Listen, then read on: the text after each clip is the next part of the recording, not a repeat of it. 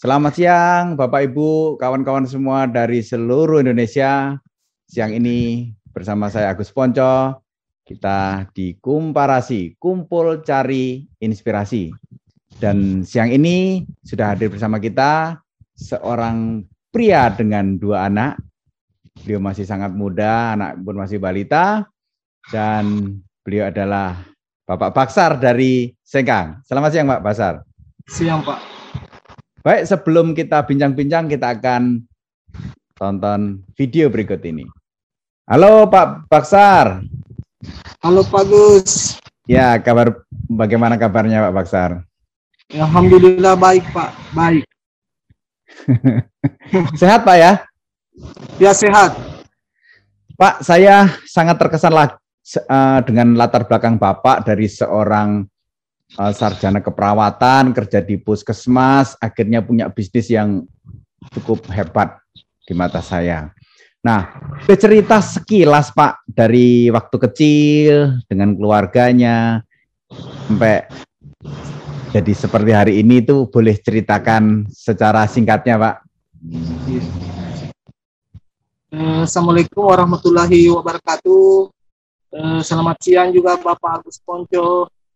Eh, saya sangat senang sekali bisa diundang sebagai komparasi siang ini, sore ini sama Bapak. Eh, saya cerita-cerita sedikit.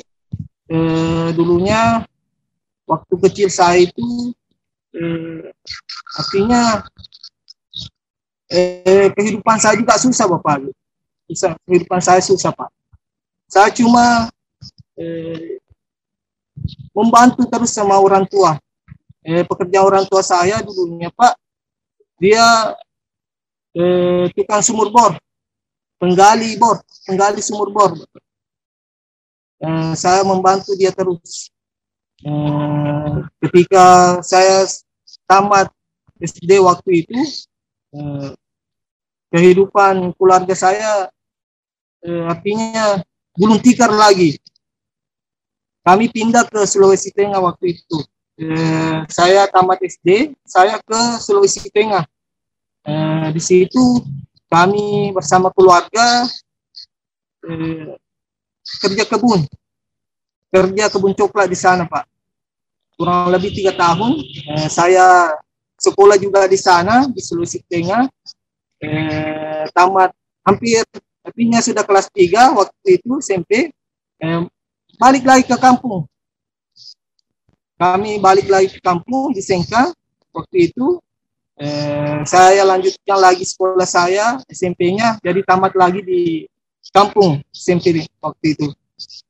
Eh, kemudian eh, orang tua saya eh, kembali lagi kerjanya seperti yang dulu. Kerja tukang sumur bor pak. Menggali cari air. Gali untuk mendapatkan eh, sumber kehidupan bagi keluarga kami. Itulah yang selama ini eh, dia kerjakan. Eh, kemudian saya sekolah perawat, biayanya dari itu Pak.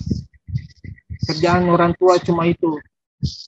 Eh, kemudian saya tamat eh, dari SMK keperawatan, D3 keperawatan sampai S1 keperawatan.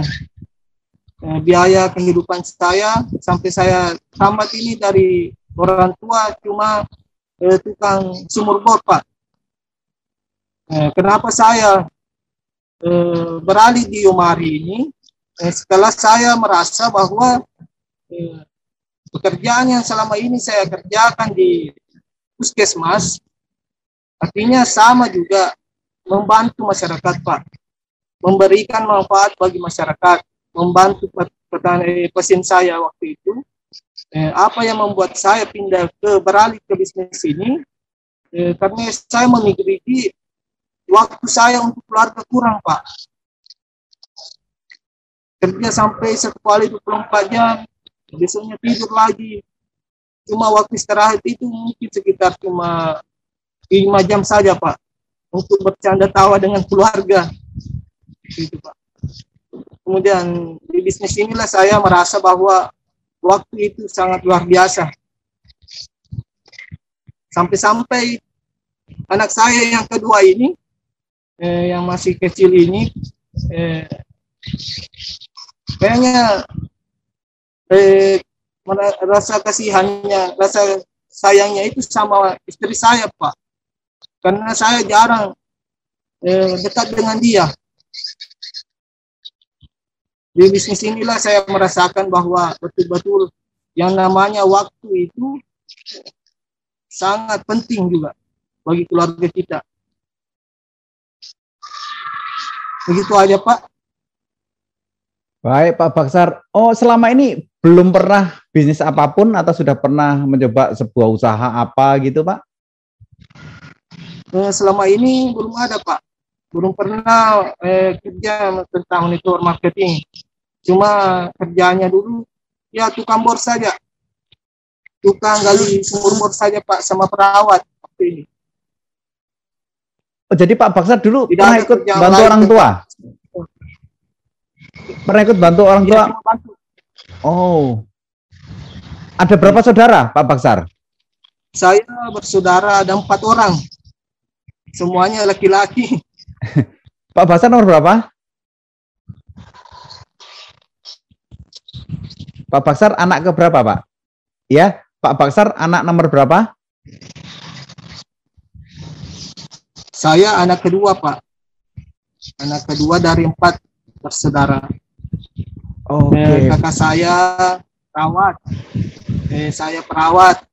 Eh, anak eh, saudara saya yang ketiga pemadam. Yang keempat itu. Oh, oke, oke, oke.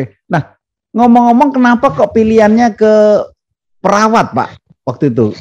Apakah anjuran orang tua atau gimana mungkin? Saya dari kecil Pak memiliki eh, jiwa sosial itu Pak. Saya ingin bermanfaat, walaupun gajinya kecil, yang penting saya ini bermanfaat bagi orang Pak. Itu yang saya selalu tekankan di dalam hati Pak. Jadi saya waktu perawat itu 300 ribu per bulan selama tujuh tahun saya kerja itu pak tiga ratus ribu saja per bulan. Lah pak, ya, bapak punya istri dan dua anak, bagaimana dengan iya. tiga ratus ribu itu pak? Eh, ya pak. Kan ada dua anak, iya. ada istri lagi. Iya. Itu bagaimana dengan tiga ratus ribu ini? Ya di situ saya kerjanya sama istri juga pak. Kebetulan istri saya bidan. Eh, oh. Kami sama-sama kerja di satu puskesmas. Eh, kalau ada panggilan untuk eh, di maksudnya cuci luka di rumah orang saya datang. Di situlah saya dapat penghasilan di luar eh, pekerjaan saya Pak puskesmas. Ini saya ambil eh, pekerjaan di luar bantu orang yang misalkan eh, kena diabetes saya lakukan perawatan cuci luka. Kalau ada yang mau di, sunat juga, saya bantu untuk disunat Pak di rumahnya. Jadi saya dapat penghasilan di luar, begitu Pak. Kalau tentang bisnis nggak ada. Oh, kalau kalau ngomong-ngomong dengan istri penghasilannya besar mana ini Pak? Ya Pak. Dengan istri penghasilannya besar mana waktu itu? Uh, sama, sama. 300. Sama ya? Iya. Jadi pendapatan kami berdua 600 ribu per bulan. Tapi saya heran juga Mas bisa bisa uh, rezeki ada saja ya Pak ya hmm. bisa menghidupin ya, uh, dua anak. Nah ngomong-ngomong Pak sampai kalau sekarang ini istri masih aktif di bidan Pak? Uh, sudah berhenti juga Pak. Sudah berhenti bersamaan dengan saya eh, ketika terjun di Yomari. Apa Jadi, alasannya Pak? Kok dua-duanya berhenti ini? Kok nggak salah satu saja yang berhenti atau gimana ini? Alasannya apa Pak? Eh, pertama masalah finansial saya Pak dengan keluarga. Saya pikir kalau saya kerja terus begini eh, untuk masa depannya nggak ada Pak. Masa depannya nggak ada terus eh, jarak dari rumah kami ke puskesmas itu lumayan Pak cukup jauh. Mungkin ada sekitar dua jam dari kampung juga. Oh waktu habis di jalan juga Pak ya? Waktunya kan habis habis untuk untuk perjalanan tiap berangkat kerja pulang kerja. Iya Pak. Eh, waktunya kami kerja di sana Pak. Kami eh, dibuatkan eh, satu eh, rumah pasien di situ. Eh, baru-baru waktu saya kerja sekitar berjalan sudah empat tahun kayaknya Pak. Saya bekerja terus eh, dokter eh, di sana di puskesmas dia buatkan saya eh, rumah-rumah eh, kecil. Eh, di situ bisa ditempati juga pasien untuk eh, habis melahirkan Pak. Jadi saya tempati bersama keluarga waktu itu. Jadi untuk ke kampung lagi biasa hari Jumat, eh, pas hari libur lah Pak, begitu. Oh, saya balik lagi ke kampung. Seperti kos gitulah ya Pak ya. Kalau libur pulang. Iya. Ngomong-ngomong, Jakarta berarti baru dua kali itu Pak? Atau memang? Iya Pak. Oh ya?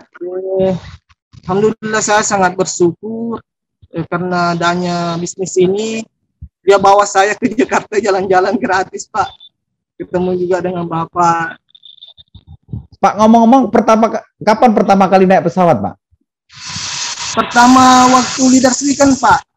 Saya oh, tahun 2021 ini baru ya. baru baru merasakan naik pesawat ya, Pak? Iya, Pak, betul. Jangan-jangan ada ada cerita lucu, Pak.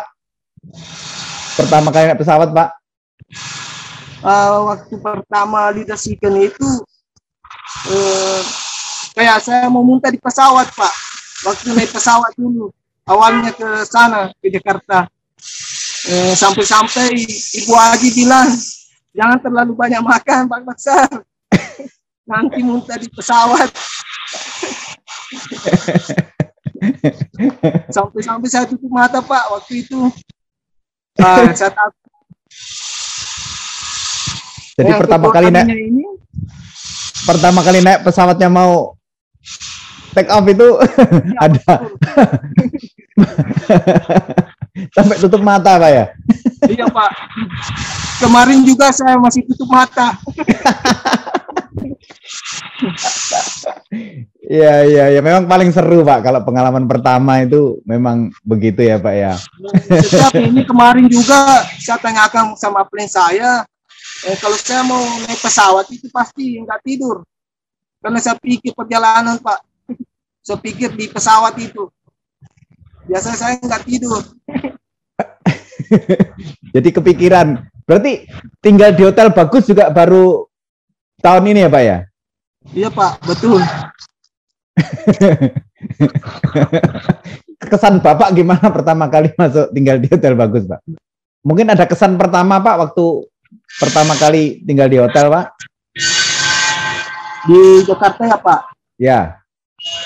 Eh, kesan saya waktu itu waktu dideskripsikan ya saya sangat bersyukur Pak ketemu Bapak CEO kita, Bapak Purnowasono. Betul-betul dia merubah kehidupan saya Pak, pemikiran saya Pak. Saya pikir waktu itu bisnis ini hanya menjual-menjual saja, hanya berdagang. Ternyata ada maksud dan tujuan tertentu di bisnis ini. Dia merubah pola pikir kita bahwa bisnis ini butuh namanya perkembangan, perkembangan aset. Bukan menjalankan saja bisnisnya. Menjual-menjual, Pak. Di situ saya merasa bahwa eh, dengan adanya Pak Purno waktu itu, eh, di situlah saya berpikir bahwa eh, lebih baik mengembangkan bisnis daripada hanya menjalankan saja bisnisnya yaitu menjual-menjual. Kalau kita mengembangkan bisnis, berarti aset kita banyak, Pak. Pak, boleh boleh tahu, Pak, itu kan kesan Bapak uh, ya, Pak. terhadap sesuatu. Kalau kesan teman-teman Bapak terhadap Bapak dengan keluar waktu keluar dari dari kerjaan, apa komentar mereka, Pak? eh, begini Pak Agus, eh, sebelum saya eh, berhenti di puskesmas eh, sekitar bulan 7, saya masih di di Yomari ini bergabung di Yomari di tanggal bulan 5 tanggal 2 Artinya saya sudah ya, saya sudah jalan jalankan bisnisnya eh, sekitar dua bulanan ya Pak. Karena saya berhenti bulan tujuh. Eh, kata teman saya, semoga sukses. Eh, bahkan ada teman saya yang ikut Pak di bisnis ini. Itu waktu pertama mengundurkan diri kan sekarang sudah dua bulan kemudian. Ada iya. kesan apa mereka lagi nggak? Uh, sekarang dia melihat saya di Facebook itu berubah, berubah penampilan saya Pak. Dulunya nggak pakai jas, sekarang pakai jas. Tadi saya juga berpikir begitu. Sekarang ketemu saya, saya ketemu kan keren ya. Apakah dulu sekeren ini Pak ya? Mungkin ya. mungkin tidak ya Pak ya? Beda beda.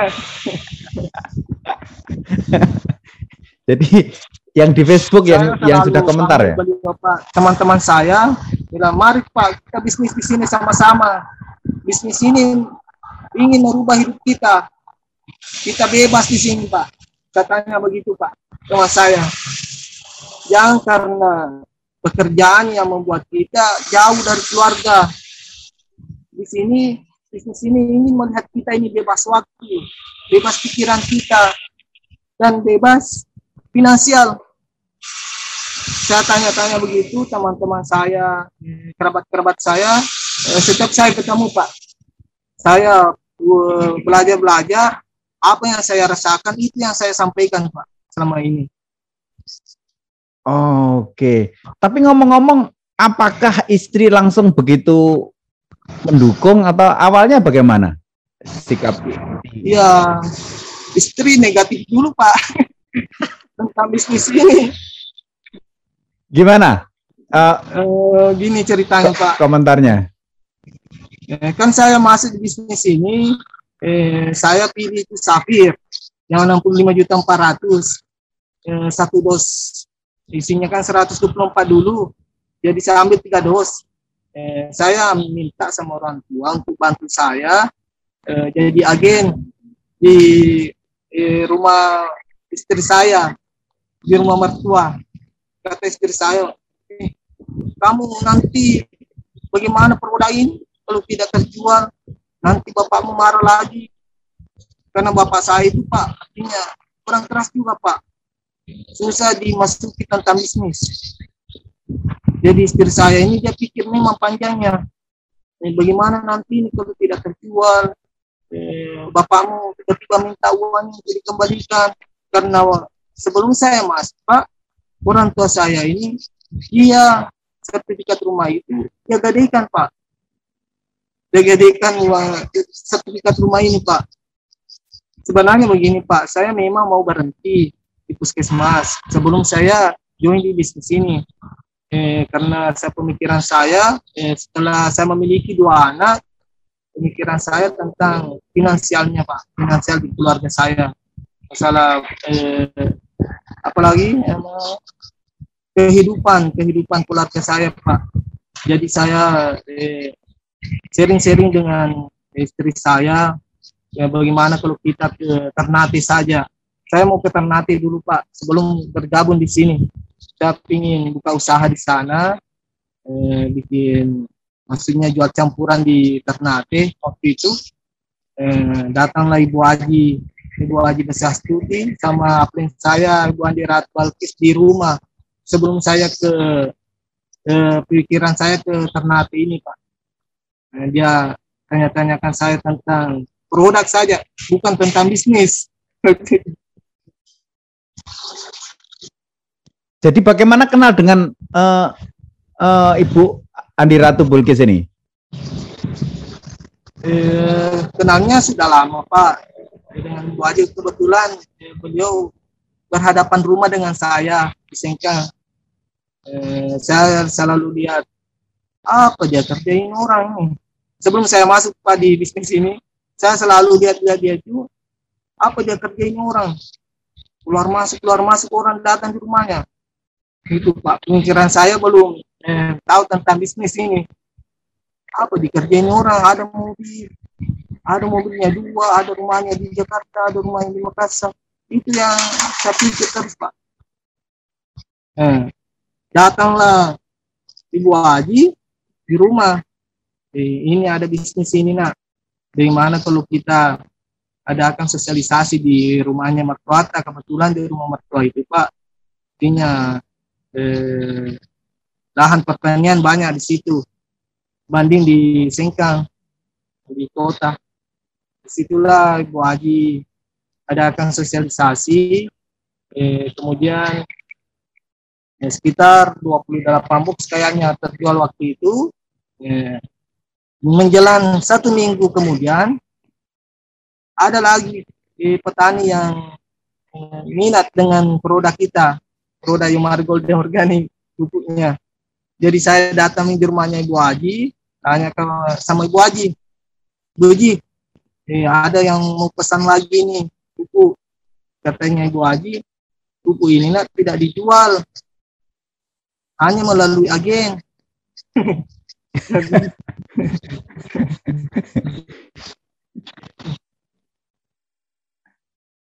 Terus ceritanya ceritanya uh, produk yang awal itu harus pinjam orang tua gimana? Akhirnya, Pak. Eh, orang tua eh, kan begini, Pak. Eh, sudah saya sosialisasikan, Ibu Haji sudah sosialisasikan di kampung mertua saya. Jadi saya pulang ke rumah dulu, tanya-tanya dulu. Pak, luar biasa ini Pak. Buku. Tanya orang tua saya begitu Pak. Luar biasa ini produk. Sampai-sampai masih banyak orang yang mau. Tidak ada yang sediakan produk di kampung. Eh, kata orang tua saya mungkin itulah jalannya katanya untuk kamu sukses nak. Mending kamu kerja saja sama Ibu Haji daripada kamu ke Ternate. Kalau ke Ternate itu modalnya banyak. Kalau modal 100 juta itu nggak sampai itu karena kita baru eh, sewa rumah, eh, lain lagi produknya, itu, maksudnya perlengkapan yang mau dijual, begitu Pak. Nah di bisnis ini katanya kamu cuma beli saja produk. Kalau kita beli produknya itu 65 juta 400, yang kita jual ini keuntungan kita itu sekitar 33 juta lebih. Nah, saya di situ berpikir juga Pak, punya orang tua saya positif, Cuma istri saya yang tadi kita bilang, bagaimana dengan istrinya? Istri saya negatif, Pak, karena dia pikir panjangnya tentang produk ini. Bagaimana kalau tidak terjual? Oh, jadi malah istri yang negatif, orang tua malah sudah sudah melihat sisi baiknya ya, Pak ya? Iya, Pak. Nah, Pak, saya melihat uh, terkesan banget Bapak ini sangat rajin banget nah paling rajin saya lihat itu sampai malam-malam sampai hampir setiap hari itu itu bagaimana Bapak punya energi itu itu yang nyuruh siapa Pak? Maksudnya dari dalam Pak, dari dalam hati saya eh, pertama saya cintai bisnis ini Pak. Sebelum saya bergabung di bisnis ini, kan saya sudah lihat hasil eh, pengaplikasian dari pupuk luar biasa eh, saya mau kembangkan bisnis ini, saya selalu bertanya dulu sama Ibu Andi, yang saya, jadi eh, ajarin saya ini bagaimana saya jalankan bisnis ini. Eh, katanya Andi Balkis, eh, sosialisasi, sosialisasi saja kak, sosialisasi saja kak. Baru saya ini pak, nggak ada nggak ada orang yang saya kenal tentang petani, kebun nggak ada pak. Saya cuma perawat Jadi saya datangi masjid ke masjid saja Pak waktu itu. Nah, mulanya di situ saya adakan sosialisasi tentang buku ini. Sebenarnya saya pemalu Pak. Jujur saya eh, anak pemalu. Eh, ketika berdiri di depan orang itu saya pemalu Pak. Tapi sekarang enggak lagi. Karena saya pikir begini, eh, semakin kita eh, malu, rezeki kita juga malu Pak Semakin kita malu, rezeki kita juga akan malu. Malu masuk ke dalam, masuk ke kantong. Begitu pemikiran saya tentang eh, bisnis Pak ini, tentang bisnis. Eh, ketika saya berpikir tentang mengembangkan bisnisnya, eh, katanya Ibu Haji, kita percepat sistem. Sistemnya dipercepat, nak. Eh, karena saya lihat, eh, kalau bisa dipercepat, kenapa harus diperlambat? Ya, saya berpikir, kita harus closing banyak-banyak ini. Ternyata bukan begitu maksudnya Bu Haji. Sistemnya yang dipercepat. Eh, katanya kita adakan presentasi presentasi terus menerus. Kalau bisa satu kali dua kali dalam satu hari kita lakukan itu nak. Oh ternyata betul. Karena di pertemuan itu di situlah manek dari perkembangan nasib kita. Eh, gitu pak. Saya rasakan selama ini karena saya berpikir bahwa eh, kalau saya jual menjual terus produk ini ketika saya uh, sudah merasakan capek eh, aset aset saya tidak ada pak. Eh, penghasilan saya tidak ada. Jadi setelah saya berpikir untuk mengembangkan bisnisnya eh, apa yang saya apa apa yang saya katakan ke saya itulah yang saya sampaikan ke domain saya tim kerja saya pak waktu itu. Nah, dan sekarang eh, tim kerja saya itu juga yang disampaikan ke eh, teman-temannya dan sekarang Bapak yang bisa lihat di grup itu semuanya kerja Pak. Karena saya sampaikan ke dia kita ini bukan eh, ini bahwa kita ini bukan hanya mencari uang, bagaimana kita ini bermanfaat bagi orang. Eh, saya kasih eh, gambaran begini Pak, ibaratkan emas dan tanah ini, eh, emas itu bernilai, tetapi apa manfaatnya untuk kita? Nah, dia berpikir betul juga ya. Kalau kita ibaratkan kita ini emas bernilai harga dihormati tapi untuk pribadi kita cuma untuk perhiasan saja. Eh bilang apa begini? Saya bilang begini. Kita jadi jadikanlah diri kita ini seperti tanah. Tanah itu diinjak. Di apa di apa. Tapi bermanfaat kita. Dia tumbuhkan pepohonan untuk kita. Oh dia berpikir wah betul juga jadi di bisnis ini Pak saya begini artinya saya pemula tapi berpikir untuk berkembang di bisnis ini. Saya tidak pikir bahwa saya pemula saya lama. Saya berpikir bahwa saya ingin di, sukses di bisnis ini Pak. Kenapa? Dengan cara begini Pak cara saya. Saya selalu belajar dari kesalahan Pak. Eh, ketika saya berjalan salah benar saya kerja saja Pak. Nanti atau leader saya upline saya yang eh, komplain dengan saya, weh, Pak Basar salah di sini nak, salah di sini nak. Begitu. Saya berani Pak jalan saja Pak. Pokoknya salah benar saya jalan saja Pak. Karena kita kalau kita berpikir bahwa harus kita pintar untuk jalan susah. Eh, kita baru pintar tapi baru jalan susah Pak. Ingat eh, orang sudah sukses baru kita mau jalan. Di bisnis ini kita harus bodoh dulu karena di ini tidak ada orang pintar, tidak ada orang, tidak ada orang hebat, tidak ada orang pintar, tidak ada orang jatuh. Semuanya orang yang ingin belajar. Belajarnya bagaimana? Belajar dari kesalahan. Pak, kita lihat tangan saya ini, Pak. Tangan kita ini ada garis-garisnya ini, lubangnya ini. Ini mengejar kita untuk belajar dari kesalahan. Belajar salah. Belajar salah. Belajar salah. Belajar salah. Nah, kalau kita berpikir begini, Pak, kita akan sukses. Kita duplikasikan ke teman kita. Belajar salah, belajar salah. Akhirnya begini, Pak. Inilah namanya kesuksesan. Sukses bersama tim, Pak. Kalau kita merasa hebat, begini, Pak, enggak ada lubangnya. Eh, bagaimana caranya sukses? Enggak bisa, cepat lepas. Cepat lepas, Pak. Jadi, bisnis ini kita selalu merendah. Begitu, Pak. Yang saya rasakan bisnis ini. Kemudian bisnis ini jangan berpikir bahwa bisnis ini bisnisnya Ibu Aji, bisnisnya kepada saya, bisnisnya upline saya bukan. Saya berpikir di bisnis ini Bapak Pak Gus bahwa bisnis ini adalah bisnis saya. Bisnis saya kan saya mau sukses. Jadi saya ini bisnis bisnis saya. Jadi eh, di dalam bisnis ini ada namanya orang tua Pak. Itu yang saya pikir. Eh, apa yang diajarkan untuk leader saya itu yang saya lakukan Pak. Artinya begini Pak, di bisnis ini ada orang tua saya Pak. Orang tua saya itu Ibu Haji.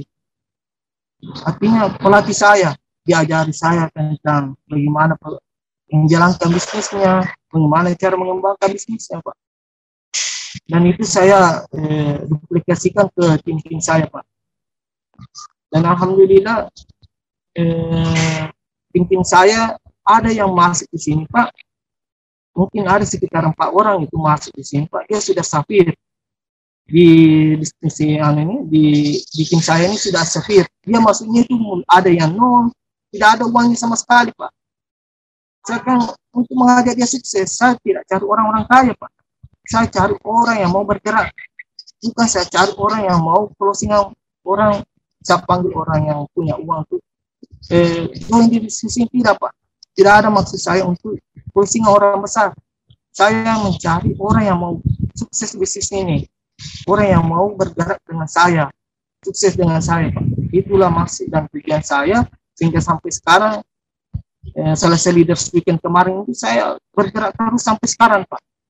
Dan hari ini saya di Pangkal ini kebetulan di masjid, eh, saya singgah untuk eh, eh, komparasi sama Bapak Agus. Saya senang sekali bertemu dengan Bapak. Eh, kemarin waktu di Deswikan, eh, kayaknya Pak Agus belum kenal dengan saya juga Pak waktu itu. Artinya saya cuma melihat Bapak Agus. Oh ini manajer di Yomari. Saya cuma kenal dengan nama, lihat dengan Bapak. Artinya untuk bicara nggak pernah waktu itu di Leaders Weekend eh, di acara anu ini di acara satu tahun yang mari saya sangat senang Pak. Artinya begini Pak. Eh, kesenangan saya saya rasakan ketemu dengan Bapak ibaratkan eh, bupati bupati ini yang mau berhadapan dengan saya. Jadi saya harus siap saya harus siap Pak. Artinya di mana pun kapan pun kalau Bapak Agus eh, mengurus saya saya laksanakan Pak. Itulah satu eh, artinya eh, kesenangan tersendiri. Eh, Bapak Agus mau bicara dengan saya memberikan saya motivasi begitu Pak yang saya rasakan dengan eh, Bapak Agus. Motivasinya dengan saya Pak. Kalau untuk kegiatan tentang dunia Pak semakin dikerja semakin jauh. Di bisnis ini dunia kerjanya dunia akhirat. Kata top leader saya kerja ini kerja dunia akhirat. Betul kalau kita kerja dengan hanya dengan niat dunia, semakin dikejar dunianya, Pak, semakin menjauh. Jujur, Pak. Ini yang saya rasakan. Semakin kita bermanfaat bagi orang, itu kan kerjanya ibadah, Pak. Artinya begini, Pak, kita ajak orang yang betul-betul tidak mampu, eh, tidak memiliki dana, kita bantu. Ini produk kita pakai. Saya kasih produk, Pak. Ini produk kita pakai untuk kembangkan bisnis, Pak dan sekarang dia sudah safir, ada yang tubi. Bapak Bapak Agus nanti saya akan kasih ketemu dengan pimpin saya. Nanti dia akan menangis Pak di panggung itu Pak. Betul-betul murni nol. Nol rupiah Pak. Mungkin ini masuk dari Pak CEO kita Bapak Purnowasono mengatakan eh, bisnis ini tidak perlu di orang kaya untuk bergabung bisnis ini. Kan ada bronze, ada silver, Bagaimana dia agresif terus sampai platinum Pak. Itulah yang dia lakukan sekarang Pak. Tim saya. Oke Pak, jadi sebenarnya karena di dalam diri itu yang membuat saya pun kenapa ada kayak kena magnetnya Pak Baksar ya, tiba-tiba yeah. pengen pengen mewawancarai Pak Baksar itu juga karena magnetnya Pak Baksar ya sebenarnya yang menarik saya kira nah, Mungkin kalau di awal-awal itu apa yang membuat mental Pak uh, Baksar berani ini kan bukan bidangnya, Pak. Dari perawat, bapaknya iya. juga tukang mesin bor nih, uh, mengebor uh, sumur ya. Kok ya, ini bidang yang baru itu kok berani apa uh, landasannya, Pak? Begini Pak, eh, yang tadi saya bilang Pak, bagaimana kita ini bermanfaat, bermanfaat bermanfaat bagi petani, bermanfaat bagi pekebun, bermanfaat bagi yang tambah ikan. Itulah yang saya pegang terus bagaimana saya ini bermanfaat. Jadi ketika saya berbicara tentang produk, saya cuma baca saja apa yang sudah tertulis di situ. Ya, Yumari Golden Organic ini, Pak, saya sampaikan begini, Pak. Yumari Golden Organic ini 40% peningkatan hasil panen, Pak kalau Bapak berpikir bahwa kita memakai pupuk kimia, pupuk kimia, Bapak bisa sakit, eh, eh, maksudnya eh, pengeluaran eh, untuk eh, biaya produksi pertanian semakin banyak. Nah, kalau untuk pupuk ini cuma pada saja dalam satu hektar, semuanya sudah merangkul, eh, baik eh, pupuk untuk racun untuk eh, uh, maksudnya eh, racun untuk tikus, racun untuk hama-hama lain di sini sudah ada. Artinya satu kali kita membeli semuanya satu untuk semua begitu Pak. Jadi dia berpikir wah luar biasa produk ini. Di situlah Pak saya mulai berkembang berkembang. Nah saya giringlah orang yang memakai produk saya ini ke pertemuan. Bukan saya mengajak, bukan saya maksudnya closing dia Pak. Dia closing sendiri dia yang me menawarkan dirinya sendiri untuk bergabung di bisnis ini. Jadi bukan mengejar malah dikejar orang, Pak. Ini beneran ini ya. Bukan bukan mengejar tapi malah dikejar ini ceritanya ini ya. eh, kerja dengan hati ya pasti kerjakanlah dengan hati itu kata Pak Purno. Kerjakanlah dengan hati, jangan dengan ambisi. Ambisi maksudnya ambisi karena kerja untuk eh, penghasilan saja penghasilan penghasilan. Bukan maksudnya Pak Purna itu kerjakan dengan hati. Eh, ketika kita mengerjakan dengan hati maka Tuhan akan menggerakkan hati-hati orang untuk mengikuti kita. Maksudnya begini Pak. Kita kerja dengan hati. Bagaimana kita sampaikan saja kelebihan dari produk kita eh, ketika dia sudah mencoba dua tiga orang di desa itu kita kirimlah dia ke pertemuan pertemuan. Kita percepat sistem kita percepat sistem pertemuannya.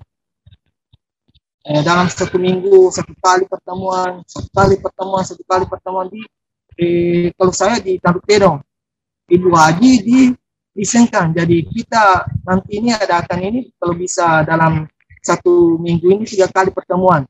Jadi kita bisa atur eh, gitu Pak nanti eh, nanti dibicarakan nanti eh, nanti ini Yomari ini akan eh, besar Pak semua yang masuk di Yomari ini akan sukses. Saya yakin Pak, karena produknya berkualitas. Gitu ya Pak ya. Jadi karena percaya dulu sebenarnya ya. Belum melihat sudah percaya ini. ya. Percaya dulu. Tapi ngomong-ngomong, akhirnya istri juga jadi jadi ya, mendukung Pak ya. Mendukung. Oke oke. Kalau saudara-saudara Pak kan ada empat saudara bertiga nih, ada tiga lagi saudara ini. Kalau saudara-saudaranya bagaimana, Pak?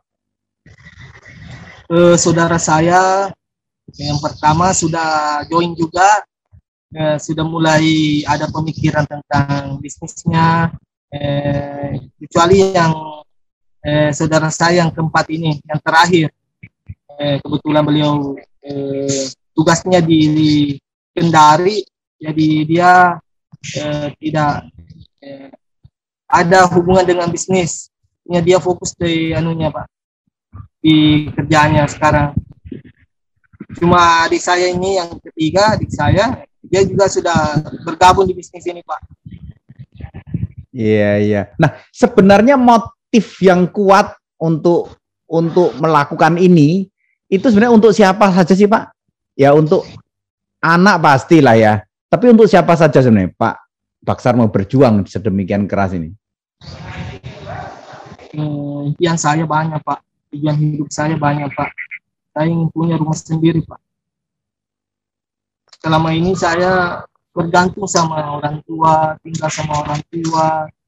Eh, setelah bergabung di bisnis ini sedikit demi sedikit saya eh, tabung penghasilan saya pak untuk bangun rumah pak.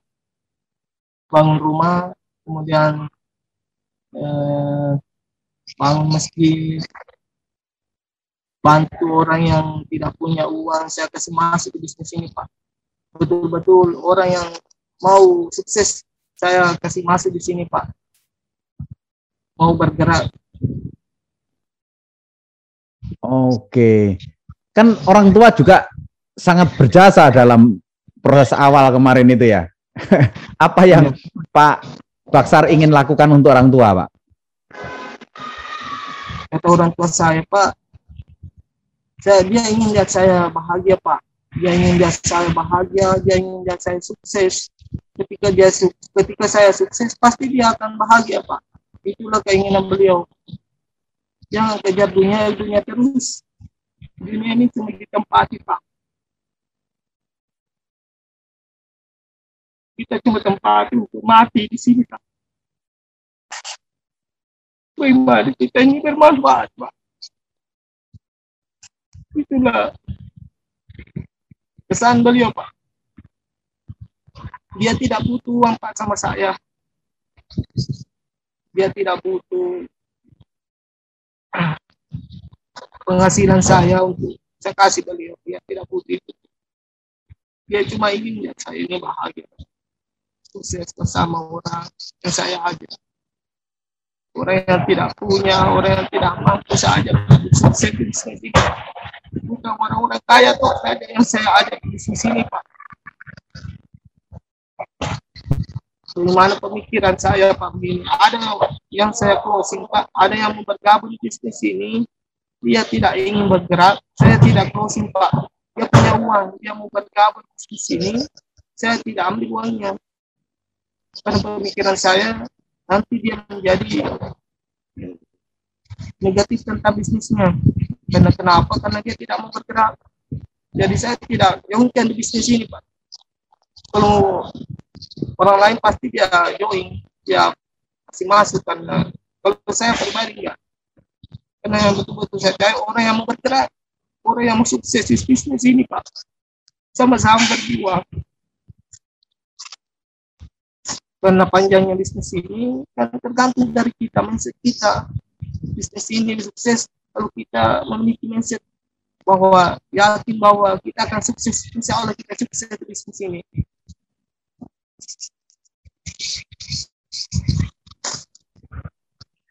Pak, kalau boleh uh, sampaikan sebuah pesan atau kesan kepada orang-orang dekat, misalnya sekarang kalau boleh sampaikan pesan ke istri, Pak Basar mau sampaikan seperti apa, Pak? istri saya namanya Titi Nurdiana Pak. Eh, saya pesankan ke beliau sabar kita di sini cuma kerjanya sebentar tidak butuh waktu tahun bertahun-tahunan di sini mungkin ketika kita kerja terus menerus cuma waktunya enam bulan saja kita akan sukses di sini itu yang saya sampaikan ke beliau apa yang mendasari saya kerja di sini, Pak? Anak saya. Susahnya itu. Dan sekarang dia itu minumnya susu formula. Empat hari harus beli lagi. Harganya itu tujuh puluh lima ribu lain lagi dengan pupuknya. Karena saya dua semuanya minum susu formula, Pak. Formula dari dalam satu minggu itu saya harus dapatkan uang sekitar 500 ribu Pak saya dengan istri saya mau latihan, mau bagi, bagi yang baru, mau jalan-jalan. Selama ini saya kerja di perawat Pak, susah untuk perawat saya jalan-jalan Pak. Dan sekarang, Alhamdulillah saya sudah rasakan, saya bawa istri saya ke mall, makan di KFC.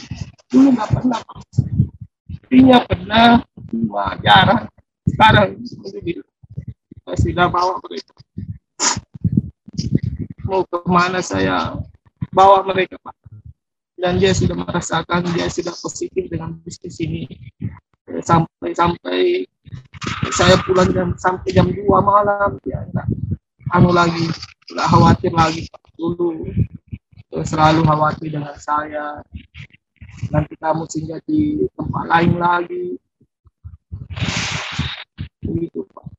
Saya ini dulu intinya begini Pak, intinya pergaulan eh, negatif lah. Pergaulan saya itu dulu negatif.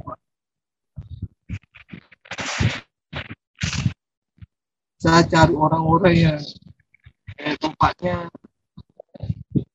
intinya tempat-tempat yang nakal Pak, begitu dulu. Dan sekarang dia tidak melihat bahwa eh, sekarang saya betul-betul udah berubah mengarah ke arah yang positif Pak.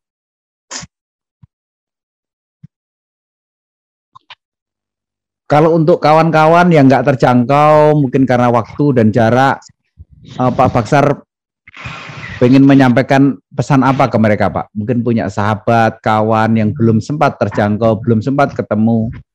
Mungkin ada yang mau disampaikan Pak Baksar? Bagi teman-teman saya yang melihat saya di komparasi ini eh, ketika anda melihat saya sekarang saya sekarang sudah pakai jas. Dulu nggak pakai jas. Berarti kehidupan saya sedikit demi sedikit sudah berubah. Jadi eh, bagi teman-teman saya pilihlah peluang bisnis ini. Jangan hanya melihat meluangkan waktu untuk melihat saya. Meluangkan waktu untuk melihat konspirasi ini. Lihatlah jangka panjangnya. Pilihlah peluangnya. Karena peluang itu datangnya satu kali dan mati itu kita yang hanya satu kali kita mati satu kali saja mati. Beda dengan Doraemon. Doraemon mati hidup lagi. Jadi bagi teman-teman saya yang belum join di bisnis ini mari kita pilih peluang bisnis ini. Karena bisnis ini sangat luar biasa. Mampu merubah hidup kita. Bermanfaat bagi orang banyak. Dan sukses bersama-sama di sini.